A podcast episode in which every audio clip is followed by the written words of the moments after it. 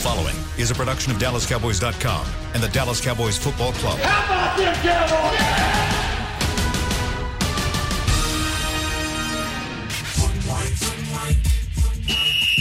Let's go, baby. Are you ready for a break? Uh, yes, Are you ready for a break? absolutely. Ready for a break?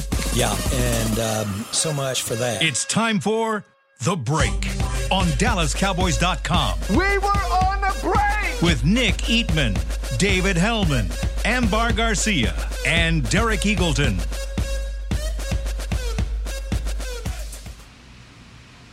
April 1st, 2020, season 16, episode number three. Welcome to another edition of The Break.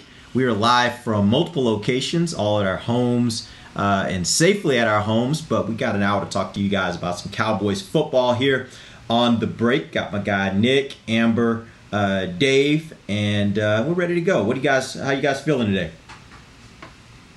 Awesome, Derek. Feeling real good, man. Thanks for having me. That sounded really enthusiastic. yeah, that sounded really enthusiastic, Nick, after the long pause.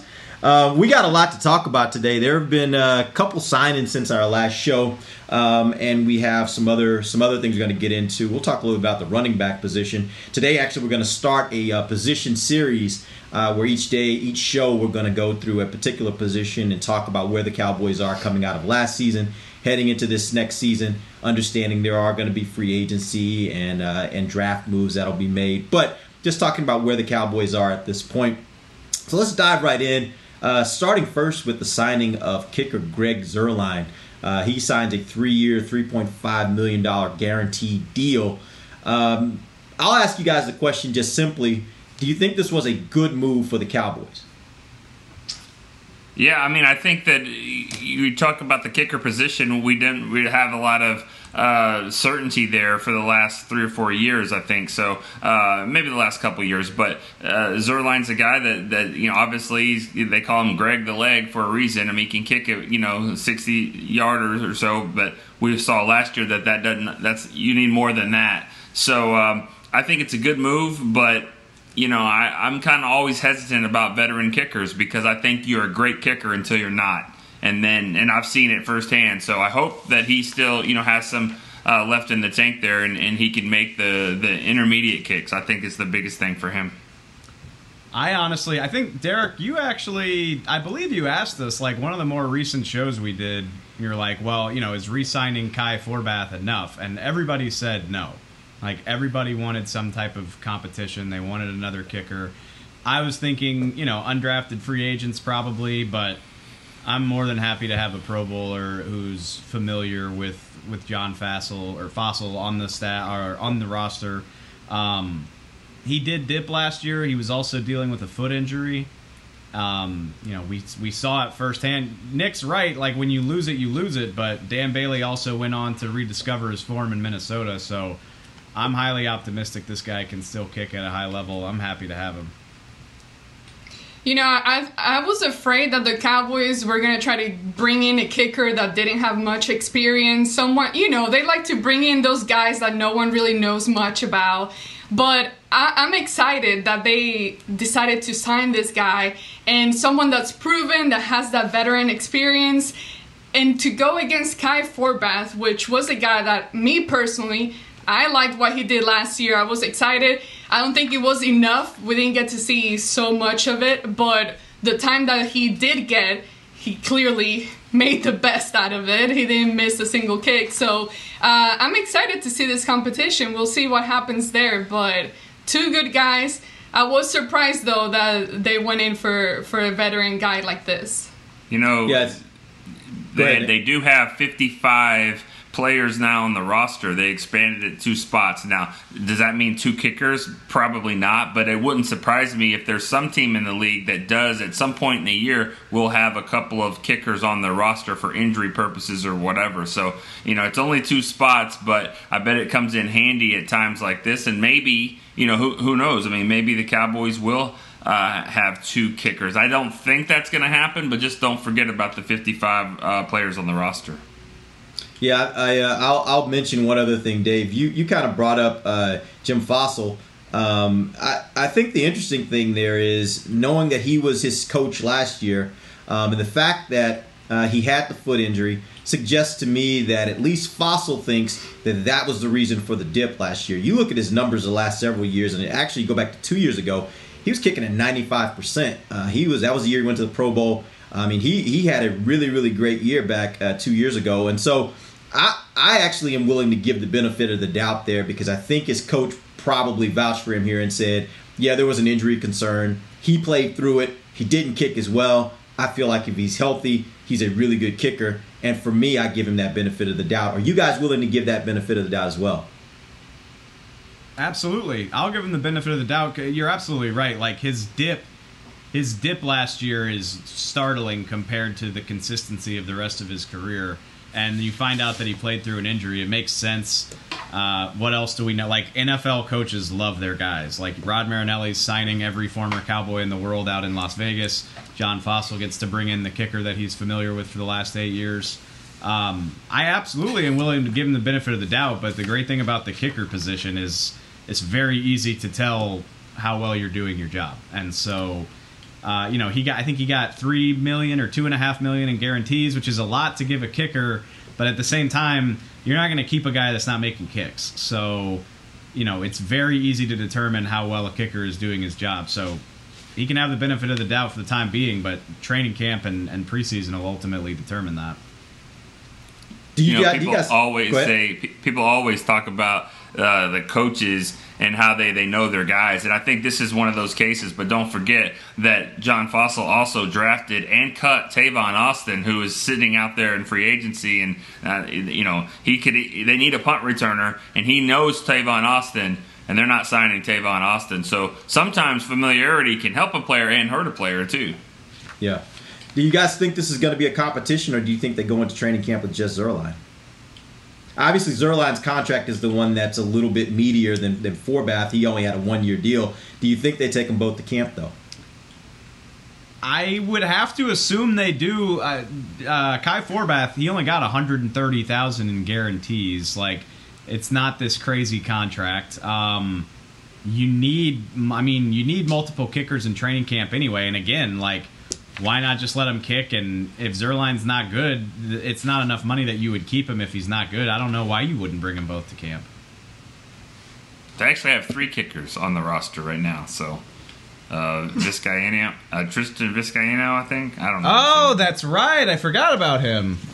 I mean, and and you can dismiss him, but like if he's punted at all, then he's the guy that they want to take at camp, so they can, you know, he can do some kickoffs, do some punts. You know, that that's the third uh, kicker punter that they always typically take to camp. So I don't, I don't know. I don't Okay. care how much experience someone has at this point at the kicking position, at the kicker position. I expect all of these guys, well, these two main guys, though the other guy, the third guy that Nick mentioned, I really have forgotten about him, honestly. But these two main guys, I expect them to go out to the preseason games and have them both kicking at different times of the games and none of that like oh this guy has more experience we need to kind of preserve him more. None of that crap. I want both of them out there kicking as much as possible and hopefully picking out the right guy. I, I don't know. I just now i'm just hesitant. I'm tired of getting kind of excited about these kickers and then they always come up with some crap. Ever since dan bailey left dan bailey broke my heart and then since then i just i i can't be at peace with the kicking position So you got to watch the most accurate kicker in NFL history for three years, and now you just can't settle for anything else.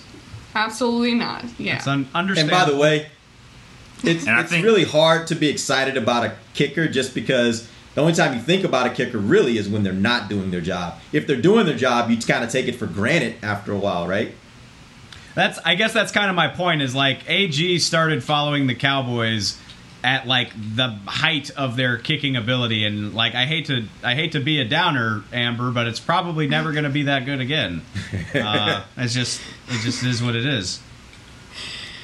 God. You were about I to need- say something, Nick. What were you going to throw in? Well, just the fact that I mean, Derek, you remember? I mean, the, we sat here and we were excited that the Cowboys signed the great, most accurate kicker of all time. He was Yep. the leader in accuracy in Mike Vanderjagt, and he was terrible with the Cowboys. Horrible. I mean, he didn't even make it through the season. Parcells had to cut him. And was so bad, and so he was the most accurate kicker of all time. I think Dan Bailey at one time was as well. That's why I'm just kind of hesitant because you know I remember there's times where David Akers was never going to miss for the Eagles, or that guy Reed was never going to miss for the Steelers, and then they do, and then they fall off. You know, but like Dave said, Bailey did kind of come back. Vinatieri has come back, and you know, and maybe Zuerlein will do the same. And I don't think he's had a huge drop off, by the way, too. I mean, it's you know he's not he wasn't as automatic as he was, but I think this is going to be a good move for him.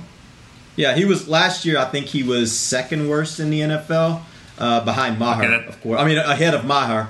Uh, but if you look at the last the two years before that, he kicked at 87% in 2018, 95% in 2017, 86% in 2016. So you look at his his record, like he's been a pretty good kicker throughout most of his career. He's had a couple bound, uh, down seasons. He had another season where he's right at 93%. So again, I think that eh, you know, for a kicker, again, you're going to have your ups and downs. And one thing we know about kickers, there are ebbs and flows. There are only a few really great ones that are always consistently great. Uh, most of them kind of have their ebbs and flows, and you hope you catch them on a on an upswing and keep them for as long as they're on an upswing. And then whenever they take that downswing, then you may have to move on to someone else. All right, let's go ahead and talk a little bit about Dontari Poe. Um, Cowboys get About the deal done time. for him. About time. Not not you, Derek. About time that they got the damn thing signed. Right. Yeah, They I mean, it's been, negotiating with this guy for six freaking days. Right. Last week we actually mentioned it on the show because at that time they were having conversations. Uh, but it, the deal's finally done. Uh, do you guys know the terms at this point? What what was the deal? How much did they pay him? End up paying him and for how long? I believe it was two years, ten and a half mil. So right, I mean, right. Not a bad deal. No, it's it's right around their sweet spot for deals they like to do, like right around the five Yeah. or six per year range. Um, it's not as many years as Gerald McCoy got, but it's a similar salary. So I mean, you know, very typical Cowboys signing, little, not quite scraping the bottom of the barrel, but definitely bargain hunting. Yeah. And we talked last week about how much of a value a guy like that can bring to a defensive line, especially one that had some issues stopping the run last year. He's a big guy, I think 6'3, 340 pounds, big guy. Um, but with the signing of Poe and the signing of McCoy together, do you think that changes um, how the Cowboys look at the draft when it comes to the defensive tackle position? Well, I, I think it just cha- it just shows that they change what what kind of tackle that they're valuing. They you know um, the guy that's a little bit undersized that can play inside is not what they're looking for right now. So uh, I don't think it would change w- what they do in the draft if there's somebody there that fits that mold. But because you remember Poe and McCoy, you know they're at the downside of their career. Um, you know th- this they're just trying to get a little bit of resurgence there, but. I don't think it changes what they're going to do if there's if there's somebody that fits. I just I don't think that the, there's a strong priority to now go into and make sure that you get a defensive tackle. But if like Kinlaw or somebody sit, is sitting there, I don't know why you would pass on him just because you signed these two veterans. I'm really I'm curious about this. I I think they're good signings. McCoy and and Poe both. It fits what McCarthy said they wanted to do. They can be a little multiple. You can do four three and three four stuff with them. I feel good about it, but it's the narrative that's going around, and it's totally fair. The Carolina Panthers, I believe, were fourth worst in the league in rush defense last year. Um, and and that was with Luke Kuechly and Shaq Thompson playing linebacker. So like these aren't scrubs playing linebacker behind them. And it is curious to me that they were so bad against the run with these two guys. Um, I, I haven't gone back and watched. I will slash should. I want to go get a better feel for how these guys played.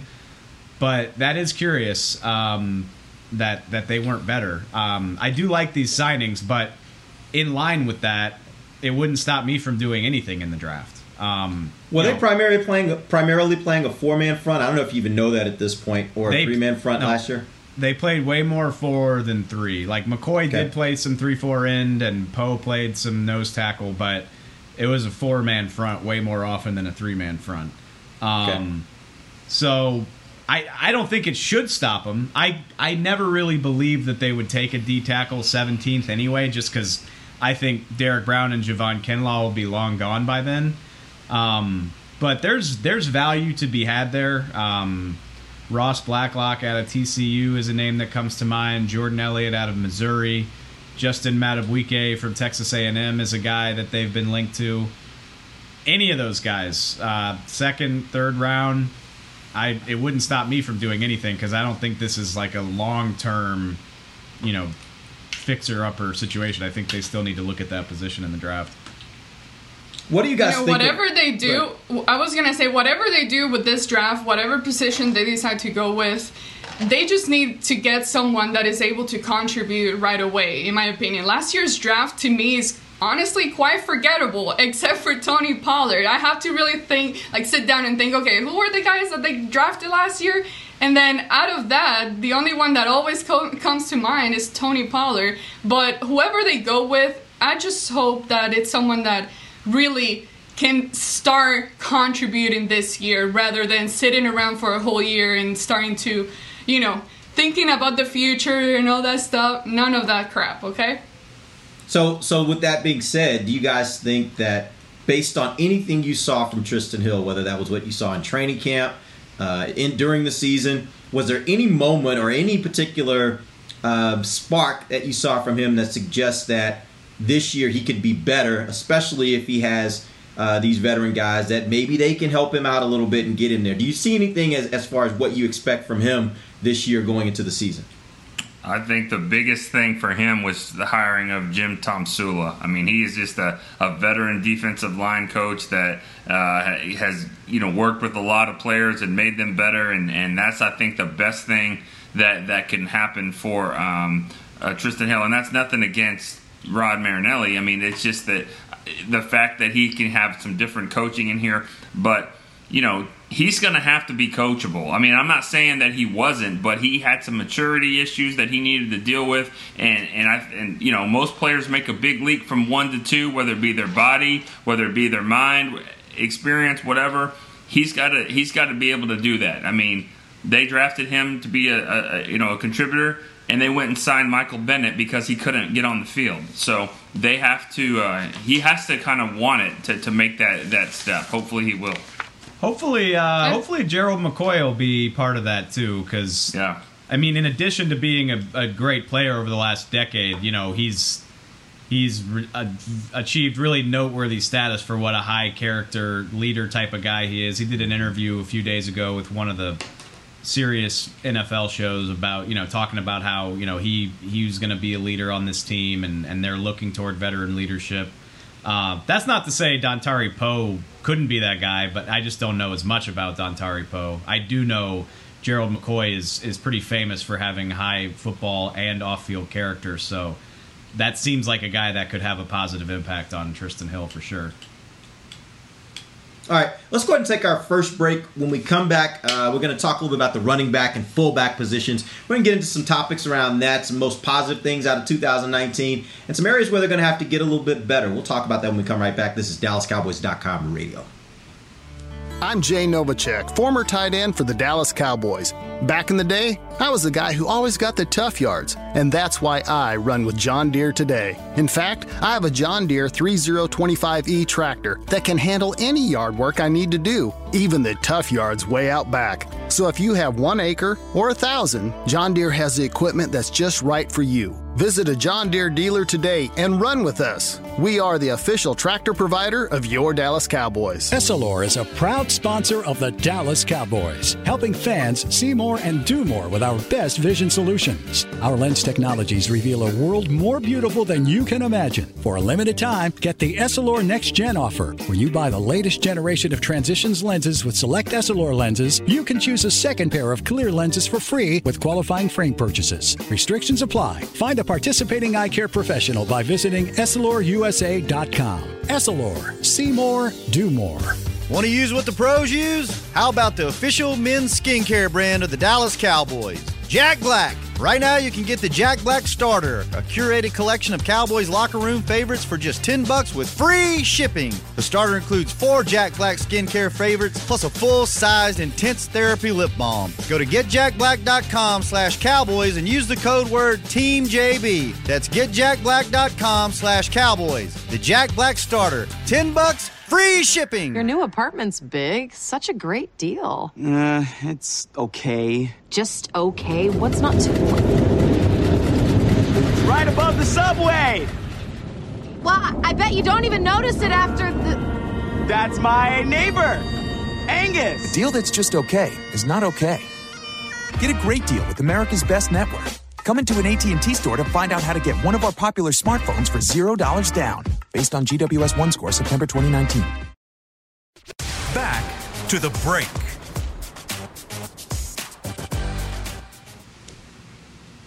Here at the Cowboys, we can't wait to get back on the field, and we know you can't wait to pack AT&T Stadium to cheer us on. When the time comes, SeatGeek is the place to get all your Cowboys tickets, plus tickets to hundreds of games, concerts, rodeos, and other live events we'll be able to enjoy again soon. Every SeatGeek purchase is protected by buyer guarantee, which means you'll get your money back if the event is canceled. Guaranteed. SeatGeek. Let's go. All right. Let's jump back into this thing, guys. Let's talk about the running back and fullback position today. We're going to start up our uh, player, um, our position series. We're going to talk about a different position every day. Running back and fullback is where we'll kick it off. Um, this is probably one of the easiest positions to talk about because you have a starter in Zeke Elliott who's going to be here for a presumably long time after signing his new deal last year. You got Tony Pollard who looked the part uh, of a great backup uh, last year from the draft class. Uh, and then where it gets a little bit shaky is the fullback position, whether it's a matter of how much they use him or a matter of what his particular skills are. But Jamize Olawale, uh, they did pick up his one-year option. Uh, so let's start first by you guys give me your idea of what do you think from the standpoint, if you had to pinpoint one thing as the most positive thing about the running back fullback position in the 2019 season, what would it be? Let's start with you, Dave. Uh, for me, it would probably be just that I really thought Zeke rounded into his best form over the last like six weeks of the season. Uh, let me see if I can get his stats in front of me while I say it. But you know, I remember last September, last October, we talked about it on the show. We fielded questions about it. Has Zeke lost a step? Is he out of shape? And for a while, it really looked true. Like you didn't see long runs, you didn't see game-changing plays. Um, you know, I think he went like a month without having a run of longer than 12 yards, but I really felt like that changed around Thanksgiving. Uh, and yeah, I'm, I'm looking at it right now. You know, he has 71 yards and a long of 30 against the Bills, 80 yards, two touchdowns, and a long of 31 against the Bears. Um, I know it was a, a, BS game, but he had a really nice day in the season finale against Washington. Um, he just looked like 2016, 2017 Zeke a lot more Obviously, didn't have a training camp in 2019 because of the contract holdout. I think he spent a lot of the season, you know, overcoming that. And uh, I'm encouraged that with his contract situation taken care of, he can be that back more often moving forward. Amber?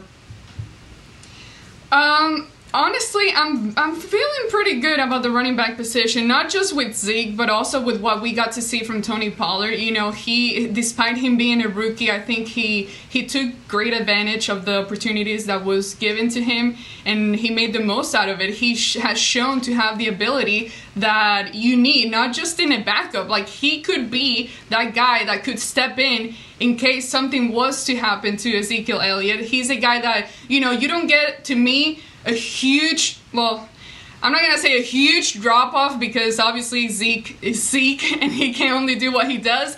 But at the same time, it's not like one of these other backs that we've had in the past where there was a huge drop off between those two. So the combination of the two guys, not just him being a guy that can give Zeke some rest off the field, but also a guy that can be on the field at the same time. I'm excited to see what kind of plays they can uh, build for these two guys to maybe have them both on the field at the same time. Uh, I think that would be really good for the offense. So I'm excited about that.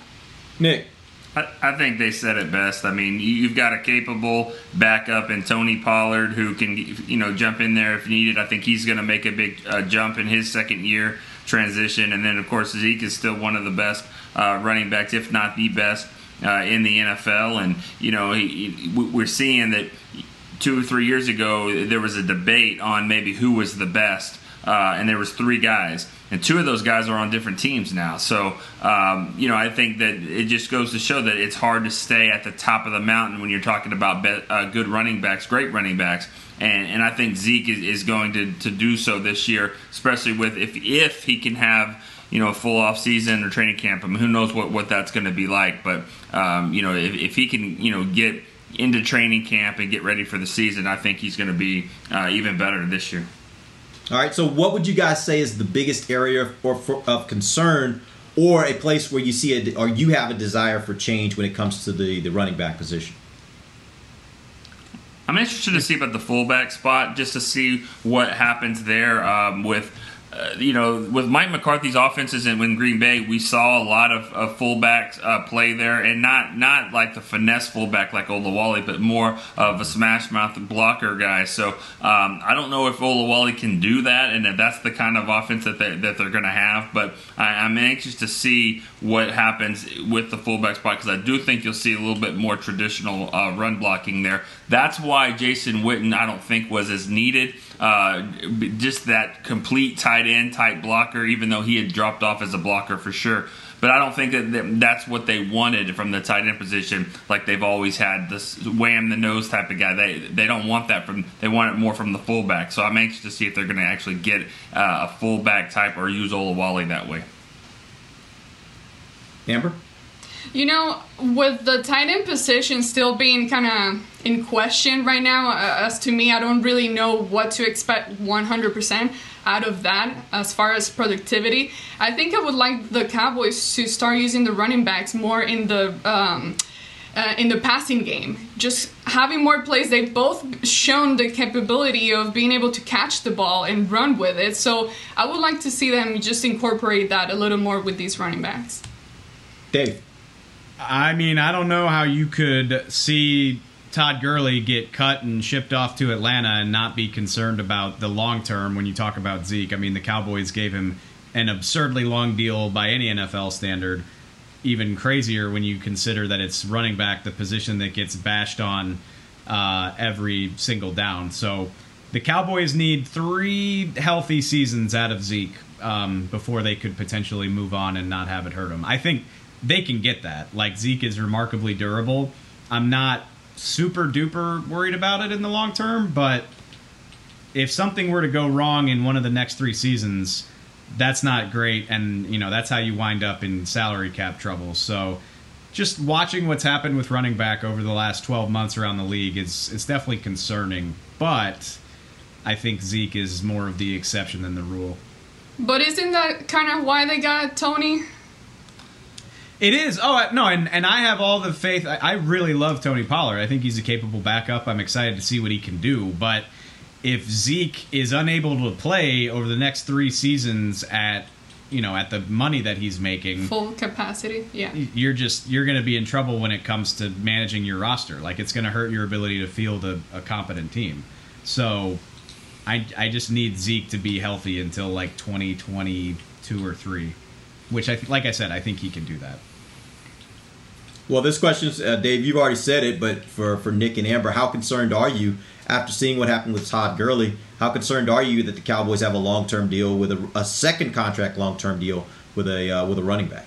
I think that you have to see warning signs, and, and you saw it with Gurley had warning signs when he was drafted. You know, he was already in, had been injured, and and he was dynamic, but he is injury prone, and he stayed that way as well. Uh, with Le'Veon Bell, you know, he showed you that the, contract was going to be uh, an issue there, and then and then it was, and then he sat out, and they ended up getting rid of him. So. Um, I, I just feel like that we haven't seen those warning signs yet from Zeke. He's got the contract. He's he's he's one of the highest you know paid offensive players in football. I mean, or for a skill player, and so and I, and he hasn't really missed any games.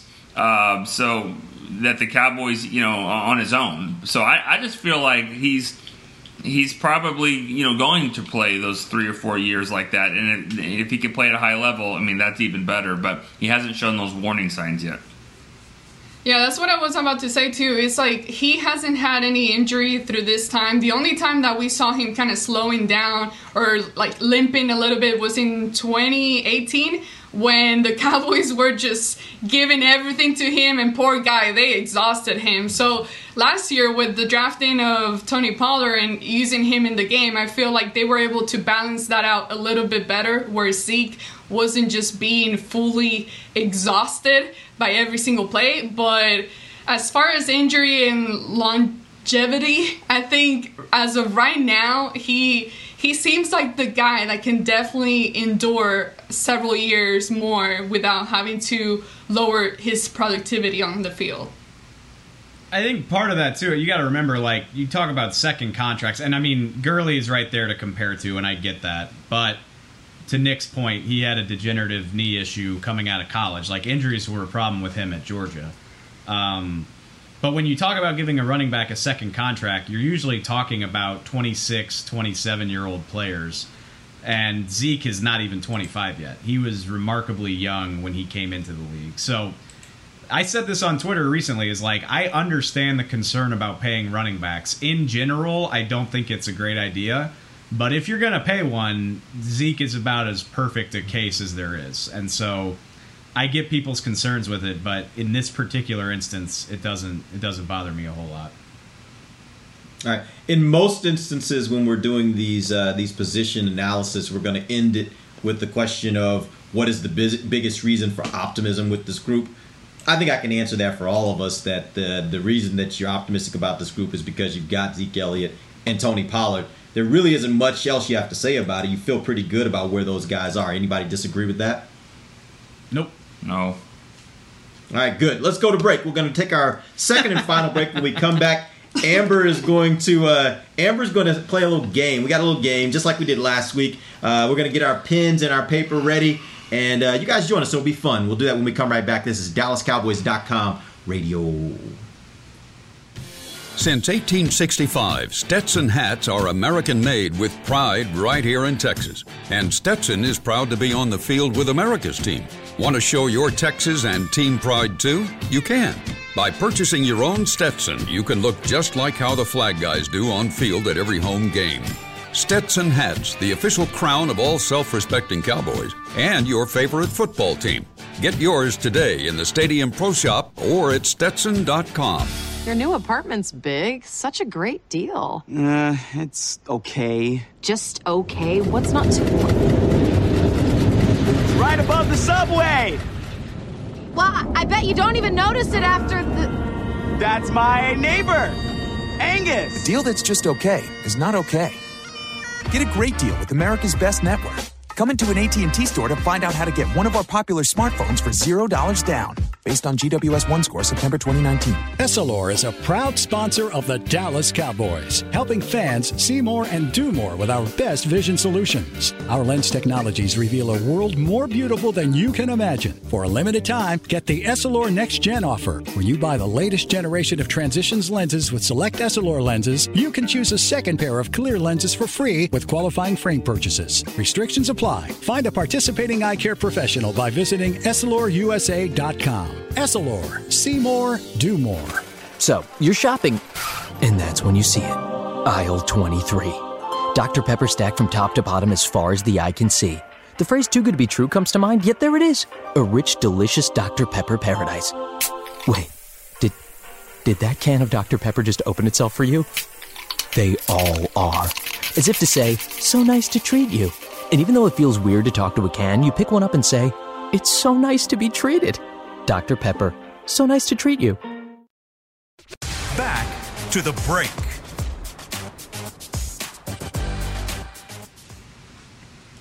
Welcome back to the final segment of the break. We are live. We're not at the SWBC Mortgage Studios. We are at our own individual homes doing shows as most people are doing right now and trying to give you guys a little bit of uh, fun here while you're working from home. Uh, Amber's got a game for us. Amber, what do you have? Well, basically the same thing as last week, with the exception that we will not make it confusing. We're we're gonna write our answers on the piece of paper, show it, and then we'll address the answers as needed. Okay, so let's just Perfect. keep it simple and have fun with it. First question: Will the Cowboys miss Jason Witten on the field? Hmm. Do we, have, do we have to write this down? Sorry, I know we just said we weren't going to confuse it. No, you don't need to. I think we can answer this one just outright. I would say no. Um, and I that is I think they may miss miss him off the field. I think they may miss his leadership. I think it may be a little weird um, if they should happen to match up in well in the preseason it doesn't really matter, but it would have to be in the playoffs. But if, if they should happen to match up with the Raiders, I, I think it may feel a little weird to Cowboys fans and, and maybe even to his former teammates. But I think just from the standpoint of, of the play, honestly, I, I think that uh, last year what we saw from Jason was a couple of really, really nice plays. I think about that touchdown player, that play that was kind of back shoulder, phenomenal play by him. But by and large, I think his play was average, um, if you want to be honest about it. And and so I don't think I, I don't think they're necessarily going to miss him on the field. I think there will be other guys that should be able to step up. I love the signing of Blake Bell from the standpoint of a blocking tight end. Um, I think they're going to get more from him than they've probably gotten as a blocking as a blocker uh, from any tight end they've had over the last several years. So I, I don't think they'll necessarily miss him. I think there are ways to answer everything that, that he would have done for them this year. Yeah, I think they'll miss him. Uh, you just said he was average, and th- they don't have an average tight end right now on the roster, uh, or they, they don't have anything above average on the roster. So until I see somebody above average on the roster, then I would say that yeah, they will miss him from a standpoint of one to three uh, on the tight ends, the the three tight ends that will roll out there. Um, I don't think they're better right now. Uh, but you know, maybe they draft someone. Maybe maybe those guys will show that they that they are. But as of right now, I don't think that, that the three tight ends that they have are the th- are better than the three tight ends they had last year. Uh, I Dave, you want to break the tie? Yeah, I don't. I don't know. I mean, I, I'm with Derek. I don't. I don't think they'll really miss him that much. I can't say that Blake Jarwin is definitively better than Jason Witten right now, but I will gladly roll the dice on the upside uh, because you you talk about athleticism, downfield playmaking ability, run after catch. Uh, you know, we talked about this. You know, last time when when we were talking about them re-signing him, he has the potential to grow into a playmaker. Um, and you know, Jason Witten's going to the Hall of Fame. He was a great player, but he's not going to get better than what we saw. Like he's only going to continue to decline as he gets older. I'll gladly roll with the upside. I think they'll be just fine. All right. All right, next question. Which team or player do you hate playing against the most? Hmm. Any player or team that you hate seeing the Cowboys playing against the most? I mean, how could it not be Aaron Rodgers, right? It's gotta be. no, I'm serious. I mean, he just with the with the lone exception of the 2016 regular season, he just breaks their heart every freaking time they play. And he doesn't even he doesn't even always have to have a great game. Like in uh, in 2015, it was James Starks and Eddie Lacy just ran all over him. But like Rodgers' record against the Cowboys is ridiculous, and you throw in two playoff losses, and that's all she wrote. He's the current version of Randy Moss, even though Yeah. the Cowboys. Well, yeah, the Cowboys did have two chances to draft him actually, and didn't. Um, so I don't, I don't know if they, you know, he ever, you know, use that against them. But um, yeah, the Cowboys could have drafted him, I guess, in in 2005. But uh, Randy Moss uh, never lost to the Cowboys, and Aaron Rodgers has only, like Dave said, only lost that one game, maybe two games, but I for think the most part. lost. I think he's seven and two. I think it's or eight and two. It's definitely a lot to a little. Right. I'll I'll say this. I'll, I'll throw in this one. I think Aaron Rodgers is definitely the answer.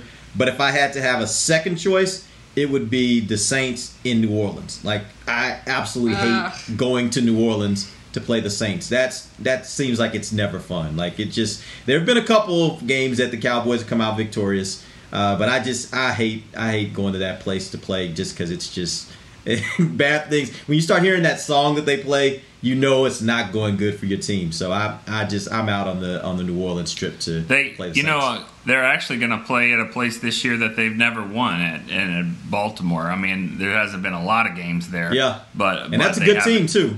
Yeah. Yeah, they have not. Yeah, they have not won there uh, at that stadium. So I believe zero and three. Um, so that'll be that'll be one of the road trips this year on the AFC. I guess Cincinnati being the other one, which you know that'll be interesting too if they if they you know have the number one pick with Joe Burrow. See how Mr. Helman handles that. I hear he's pretty good. I mean, I've He's all right. That's what I've been told. That's what I've been told. Dave, I All just right. want to know if you're going to run him down in his locker room and, to, just to talk to him or something. I don't know. I I know people. Can don't you believe sign my this. tattoo? Can you sign my tattoo? I'm gonna have to Tashard Choice this thing and make him like sign your glove or something like that. I am a professional in every sense of the word. I would never do that. Yeah.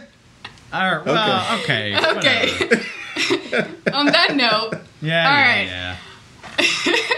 with all the changes and the unknown, on a scale 1 to 10, 10 being the highest, how good do you project this O line to be in 2020? Hmm. So 10 being the highest, how good do you project this offensive line to be this year? Hmm. I- I'm going to say seven. Seven. I I think seven is a re- yeah seven is a really good answer. Uh, maybe six and a half. Wow. Yeah, because I think Well, they'll be above average. Five is average, right? I think they're going to be a little bit above average, but I don't think they'll be up in eight, nine or ten. Have they ever been ten? I mean, have they? Have you ever s- s- called them a ten? I mean, I, I don't think a ten, a nine maybe. In 14 Yeah, maybe a and, nine.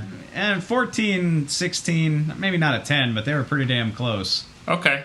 Yeah, I mean, that being said, I, I would say seven with the chance to, to get to eight. You know, these guys are older. They and, and they show that they're older. I mean, Zack Martin's missing practice because of a back injury. Tyron Smith, you know, it looks like Derek sometimes with his elbow. I mean, like, I just think that.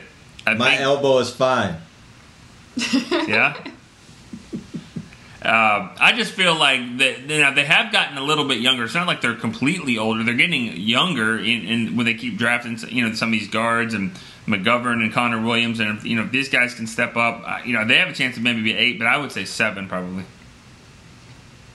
Seven All right, feels so right. let's let's say that with the inexperience of the younger guys, plus maybe some injuries that could happen to these veteran guys, how much do you think that any kind of change right there could really affect Dak Prescott in his game? I think you that think this, Dak has kind of evolved into that kind of player to where maybe he can start holding his own a little bit more? Yeah, I, I think that the biggest thing that's going to affect Dak would be the center position, um, and you know he, he did have his best season last year as far in terms of stats um, when Travis Frederick came back. Uh, I don't know if that's a coincidence or not, but but I do think that that Frederick's awareness was was a big factor, and, and that that helps. I mean, when you have the anchor of your line making the calls, that's going to take some of the pressure off of Dak. So uh, whoever the center is, if it's Joe Looney, whoever it is, you know he's got big shoes to fill, and I think that's the one position that will affect uh, Dak Prescott. And then also if the left tackle doesn't play. That affects him too, because we saw there was a game in Atlanta a couple years ago when Tyron Smith didn't play, and I think Dak, Dak's back uh, felt it the the next uh, probably the next the rest few uh, games of the season. Yeah, you know, Nick, I'll say this though. I mean, the fact that Dak and uh, Joe Looney have been through this before. Two years ago, when when Zack when uh, when uh, Travis was out, um, they had to go through this, and so I think they should be better prepared. If Looney's the guy that actually steps up into this position, I think they should be better prepared this time going around, and should be better than they were then because they've had that experience of doing uh, doing that and have been able to grow from it. So yeah, I, I know that it's it did it wasn't and I shouldn't say it was because it certainly wasn't bad. I don't think two years ago. I just think that it, it wasn't as good as what you were seeing with Travis Frederick. I think that at this point, my expectation at least is they should be able to step up uh, and be much better than they were back then because it's this is their second go around. I want to throw this out there. In 2018, with Joe Looney in the lineup. Joe Looney played great. They were fine. They gave up 56 sacks, which was second in the league. Uh, just a impossibly high number. Can't sustain winning football, giving up that many sacks. Which, ironically, they made the playoffs. Whatever. They dropped all the way to 23 last year, and you can't convince me that a post Guillain Barre syndrome Travis Frederick was the difference in 34 sacks. There's just no way. Um, my point being, Because by the way, he didn't play his best football last year. No, that's my point. Like Yeah, this isn't this isn't all pro Travis Frederick. This was above average Travis Frederick. Like there's no way that that's the difference in in, in 30 plus sacks. And my point being. Some of it's going to be on Dak, and I think he got a lot better last year. I think Jon Kitna helped him with his decision making, being more uh, assertive in the pocket.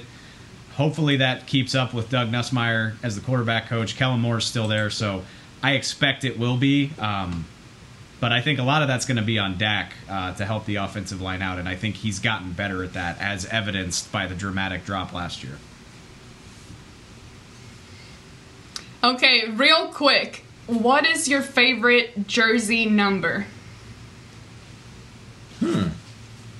Okay, so I mean, my favorite number is Just in 14. general? Yeah, I mean, I would say 14 is my favorite number, but like, you can't beat like you can't beat 88 on a wide receiver in football. It's just so badass, and I like that's not even Cowboys bias. It just looks awesome in general. All right, Nick, you said I like two. two. I like two.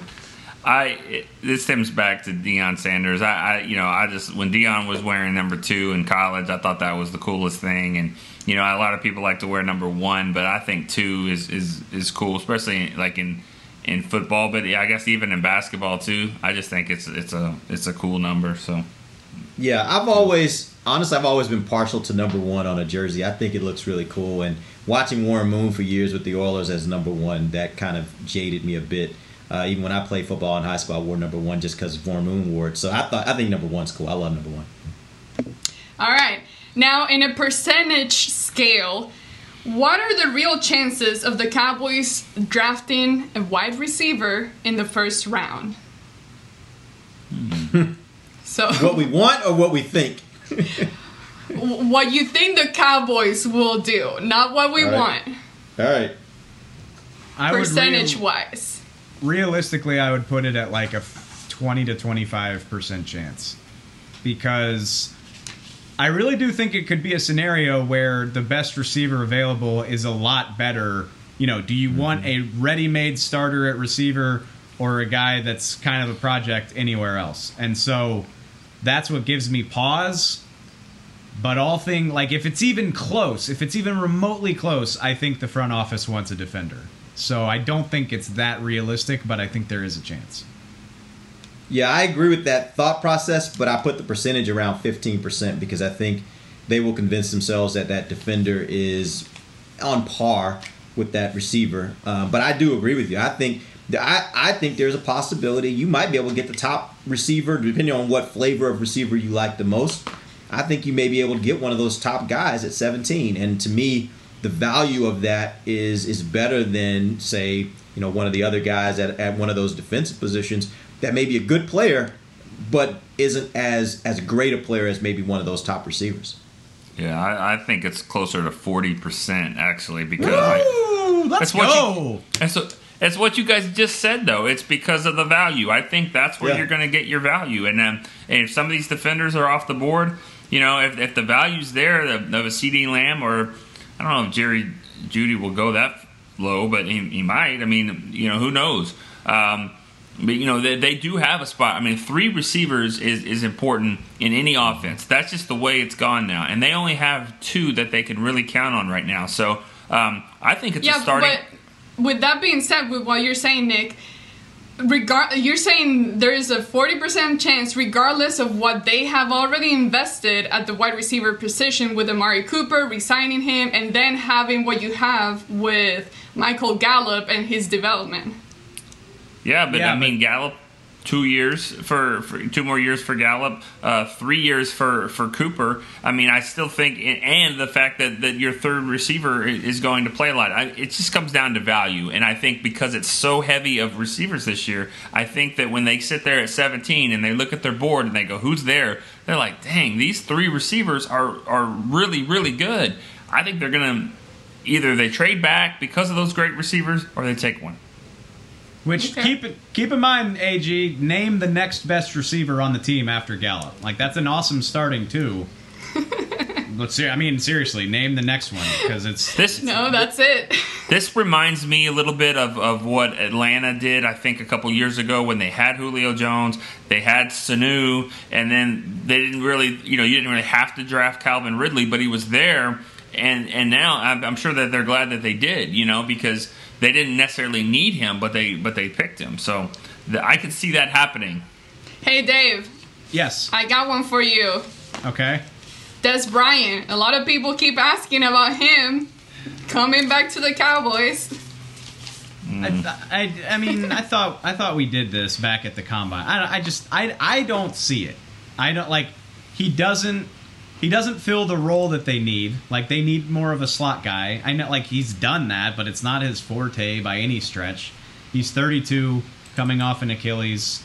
Does he have the explosiveness you want from a starting receiver? That's and I think for the most part, people that want Dez back are talking about like let him come in as the fourth guy and play in the red zone, and you know maybe he gets 15 snaps a game. Fine, like for I still don't see that happening, but like we're talking about a guy that can play starting snaps, you know, 65, 75 percent of the snaps every week. I just don't think I buy Yeah. that Dez is that guy. Yeah, me neither. But here's another question for you guys. This one you're gonna enjoy. If you had to root for another college team, who would you root for? Who would we root for? Would- Oh. Uh, it can't be anybody in the SEC. Jeez. That one's easy for me, actually, now that I think about it. It's New Mexico because my nephew plays there. So, yeah, it'd be New Mexico. you root for them anyways. I know, but we're saying, I, I assume she's saying other than your school, right? right. Other No, than but- your school. Uh, what's another diehard? I mean, I, I talk about invested because in three or four years you probably won't root for them as much. So who is your diehard? Who are you gonna wear a sweatshirt with on uh, for on Friday afternoon? Like what other school? None. Oh, I mean, you got like five schools, Nick. So it's a little different for you. You I've got, got- like five schools you root for. got two. I've got two that I root for. Well, yeah, Um, now. Okay. And that's how many games both of them won last year. So, um, you know, I would say Notre Dame. Huh. That's I mean. I've always liked Notre Dame. Knowing I mean, who you're the- playing next year, that's that's really interesting. Okay. I would like to. I would like to be there if that is happening. You're gonna you're gonna wear the split jersey? No, no, it's not like that. I mean, I liked Rudy. That was it. You know, I mean, Okay. you know, but I'm not going to split the jersey. No. Yeah. But I'm just saying, I could, I could, you know, root for them. I don't hate them. You know, like a lot of people, it's like love or hate. I don't really hate them. I that would be a team I guess I could could pull for. I'd probably say uh, I'd probably say Wisconsin. I got a lot of family up there, so I know a lot of people that root for them anyway. You know, great. You know, they they win. They've gone to the Rose Bowl a bunch of times the last twenty years. Great running backs, Russell Wilson. Uh, Camp Randall's an awesome uh, stadium. Yeah, I could root for Wisconsin. Get another tattoo on the other arm. Yeah, I get the W. I get the W over here. My tiger. All right, last question. This one's kind of easy. Um, what position do you feel that has been upgraded the most during this free agency? Upgraded? I think it has to be the defensive tackle position, right? I mean, that's where they spent most of their resources at this point. Yeah, yeah. Yeah, but upgrade. I mean, are you sure it's an upgrade? I mean, I think I think what they have right now is better than what they had last year. Now, whether I- how high you want to think that goes, I don't know. I mean, that, that may speak to the the quality or the level that they were at last year, but I think they're better off this year than they were last year at that position, at those two positions, defensive tackle. I think I agree. Uh, I mean, but I like I don't you know, talking about how they were bad against the run in Carolina last year. Like, I don't think it's this crazy improvement, but I just think it speaks to like right now. I just I don't feel that optimistic that this team is better than it was last year. So if I had to pick a spot, I'd probably play say defensive tackle. Yeah, I don't. I think you're right, Dave, because you've got two positions that they have not uh, upgraded. Uh, I mean, they've actually downgraded at cornerback and defensive end. So uh, it, you can make the argument for defensive tackle. I, I mean, probably so. Safety's probably a wash. Kicker. It's hard to say that right now because I mean, Forbath didn't miss when he was here, so it's hard to say that he's going to be completely better. Mm-hmm. Tight end, you don't know. Receiver, they actually lost the third receiver right now, so that's it. it I don't think this is a better football team than it was last year. Right now, I mean, you guys, you guys honestly think that you guys honestly think that Antwaun Woods and Maliek Collins are better than Poe and McCoy? No, I just don't think that it. I don't know that it's like that dramatic of an upgrade. I think I think uh, Collins is probably a better player. I mean, he's a better player like across the board for the NFL than maybe those two. I don't know about from a scheme fit standpoint, but But what gives you that impression? I mean, we've only seen him in this scheme, so is that just kind of a, your your thoughts on what you think he can be in another scheme? Because he's going to the same scheme now, but going to Oakland Yeah. with Rod. So What you know? What I don't know is I don't know his money. I, I don't. I don't really remember. It was kind of. It took a long time for that money to come out So what they they paid Maliek? him. Yeah. Maliek, Maliek got a one year like five, four or five million. He got a prove it deal. He really didn't get a whole lot. Hmm. That's I just interesting. then. no, I agree with you. yeah, I, I don't think the league values him very much eh, by seeing by what happened in free agency. I think it's I think it's his injury history. Honestly, he's you know he's had foot injuries for the vast majority of his career. Mm-hmm. I agree with you, Derek, that the defensive tackle, the starting two, is better than it was, but I don't think it is by this like astronomical margin. Like, I mean, Don, you know, Dontari Poe. It, like these are these are guys that are closer to the end of their career than the beginning. I like you know this isn't 2012 Gerald McCoy. I still think he can be effective. Don't get me wrong, but I just I'm not convinced that this is a drastic drastic upgrade. Yeah, and I, I agree with that. I, honestly, I think time will tell how much of an upgrade it is. I think it's an upgrade. I just don't know how much. And and I think it also depends on what these coaches can get out of those two players. That's going to tell you how much it is. So that's what we can't tell. But I think if you're just looking at just the raw talent of the player, um, I think to me, I don't think it's even a question that they have better caliber players at those two defensive tackle positions than they had last year. The only reason I'm drawn more to that position, defensive tackle, is just because they've gotten two bodies out of this free agency. Other than that, there's if it was just one guy, honestly, I don't feel like that gives me much excitement for the position. But the fact that at least they signed two bodies to add to the roster, that that's the only reason I would lean more towards that being an upgrade at this point. Yep.